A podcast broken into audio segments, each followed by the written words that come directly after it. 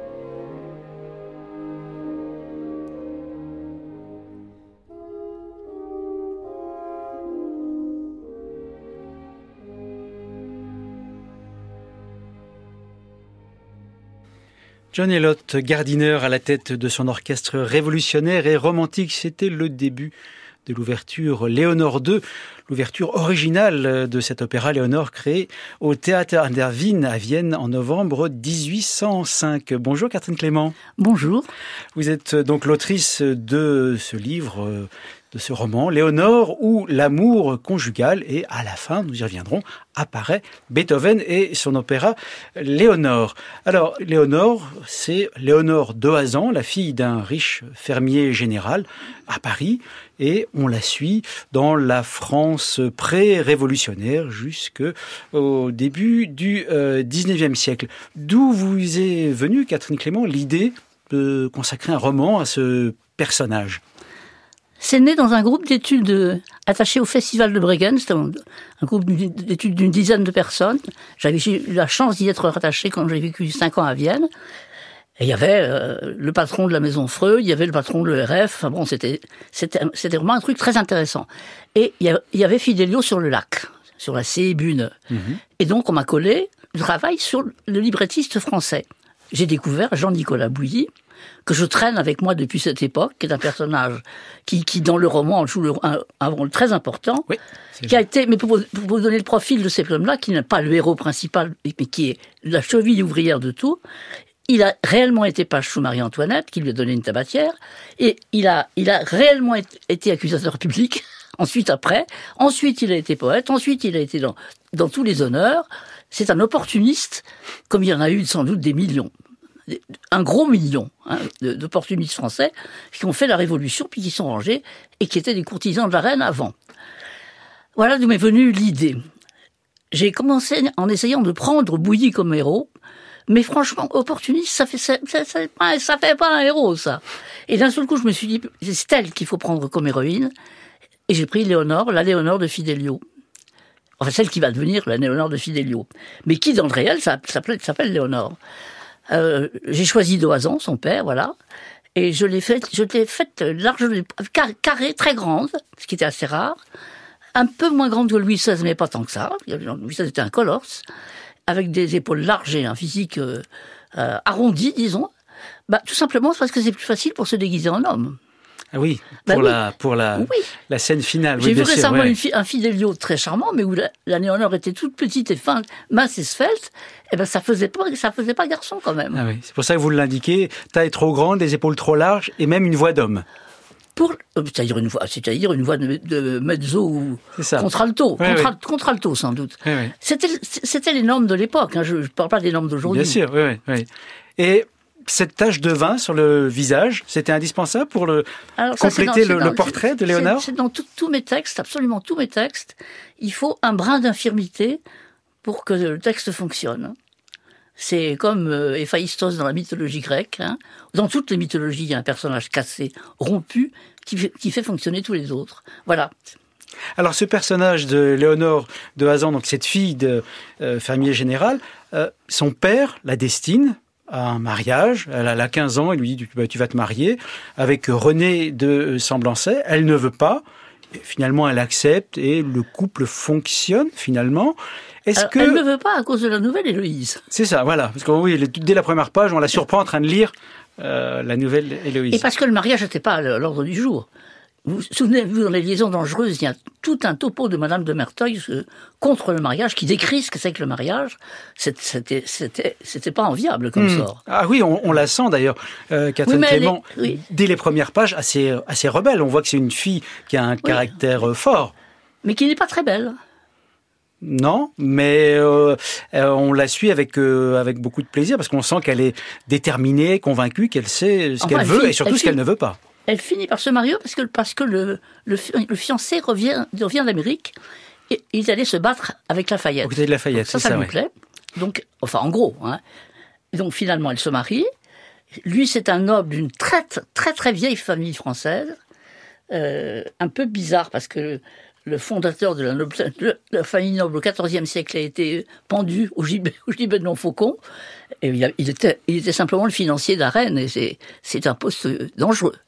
Et donc il est un peu fauché, donc c'est dire pour ça qu'il épouse une fille de fermier général. Et ça se passe très bien.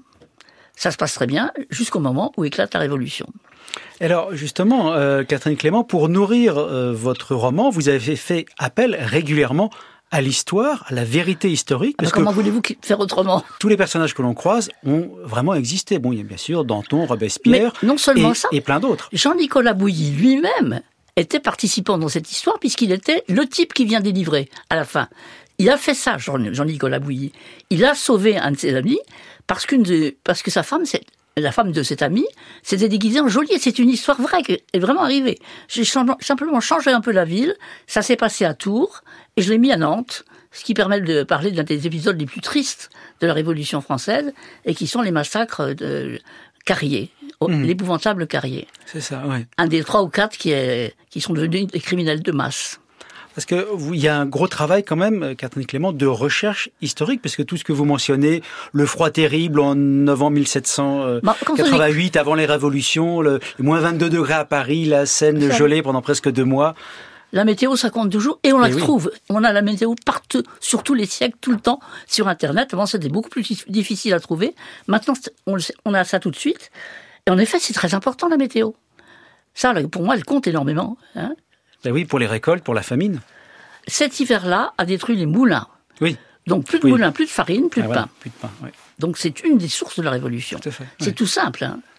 Et quand le dégel a détruit le, reste des moulins qui n'avaient pas été emportés par, le, par la neige, a été emporté par le dégel. Donc réellement, il y a eu une crise de famine provoquée par un hiver trop froid.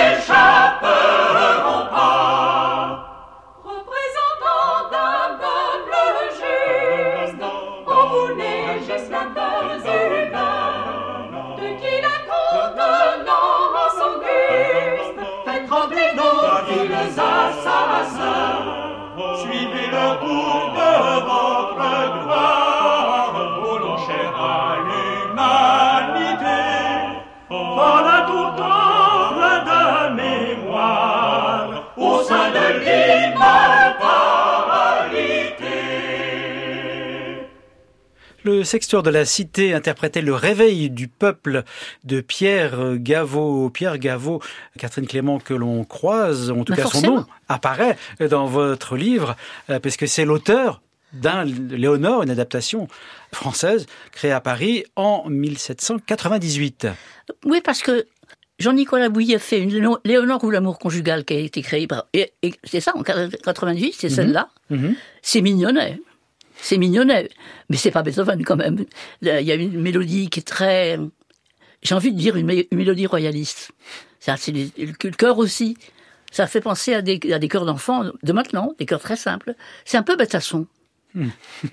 Oui, donc on est effectivement loin de euh, Beethoven. Euh, si on retrouve Léonore, votre euh, Léonore Catherine Clément, on va pas raconter de, tout l'histoire. Je vous laisser évidemment aux auditeurs le plaisir de découvrir votre votre roman. Quel était quand vous avez commencé la rédaction de, votre de, votre roman quel est, Est-ce que vous aviez un objectif particulier? Est-ce que vous vouliez re- montrer quelque chose de particulier à travers ce personnage et ce personnage de, de femme? Pour une fois, l'opéra n'est pas la défaite des femmes, j'ai envie de dire, si je veux parodier le titre d'un de vos livres. Écoutez, la Léonore de Fidelio est l'exception qui confirme la règle. C'est- une des rares héroïnes à gagner son combat. Et c'est pour ça que l'o- l'op- l'opéra de Beethoven est bizarre. C'est parce qu'il n'est pas mauvais pour les femmes.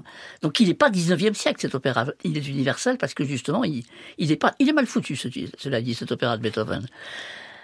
Oui, ben je, je voulais un couple progressiste qui voulait une monarchie constitutionnelle, surtout par la mort du roi, et, qui se, retrouve à en payer le prix dans les pires prisons de la Révolution. Est-ce que ça se termine plutôt bien, puisque euh, elle se déguise en geôlier et lui s'échappe, euh, est libéré plutôt, et je voulais absolument arriver à Beethoven pour la, pour la dernière page, que ça se termine par la création de Beethoven. La création de Beethoven en 1900 1805, ça n'a pas été rien quand même. Il y avait que des officiers français, dans Français, la bah salle. oui, oui, Vienne était occupée par les Français, oui. Vienne avait été occupée par les Français une semaine avant. Donc les officiers français, avec leurs gros sabots, si j'ose dire, leurs, grosses bottes sont, sont arrivés, comprenaient pas un mot d'allemand, ils se sont ennuyés comme des rats, et ça a été un flop Un épouvantable. four, ouais, ouais, ouais. Sauf pour mes deux héros qui, eux, étaient là, et c'était leur histoire. Oui, c'est ça, parce que après, donc, Léonore va libérer, donc comme dans euh, l'opéra de Beethoven, votre Léonore va libérer euh, René, son époux, donc en faisant passer pour Julius Bruto, donc dans la prison à Nantes. Et donc après, on les suit jusqu'à Vienne pour la création euh, de Léonore en 1805 à Vienne. Et même le personnage de Beethoven est là. Ouais. Est-ce que vous vouliez le présenter sous un aspect particulier? C'est un Beethoven un peu moins ronchon, j'ai envie de dire, que l'image euh, que l'on peut avoir du personnage, notamment de ce Beethoven euh, au tournant du 19e qui commençait à, marcher sur les pieds des aristocrates et à les, euh, envoyer promener. Oui, mais il avait beaucoup d'amis femmes, dès, le début.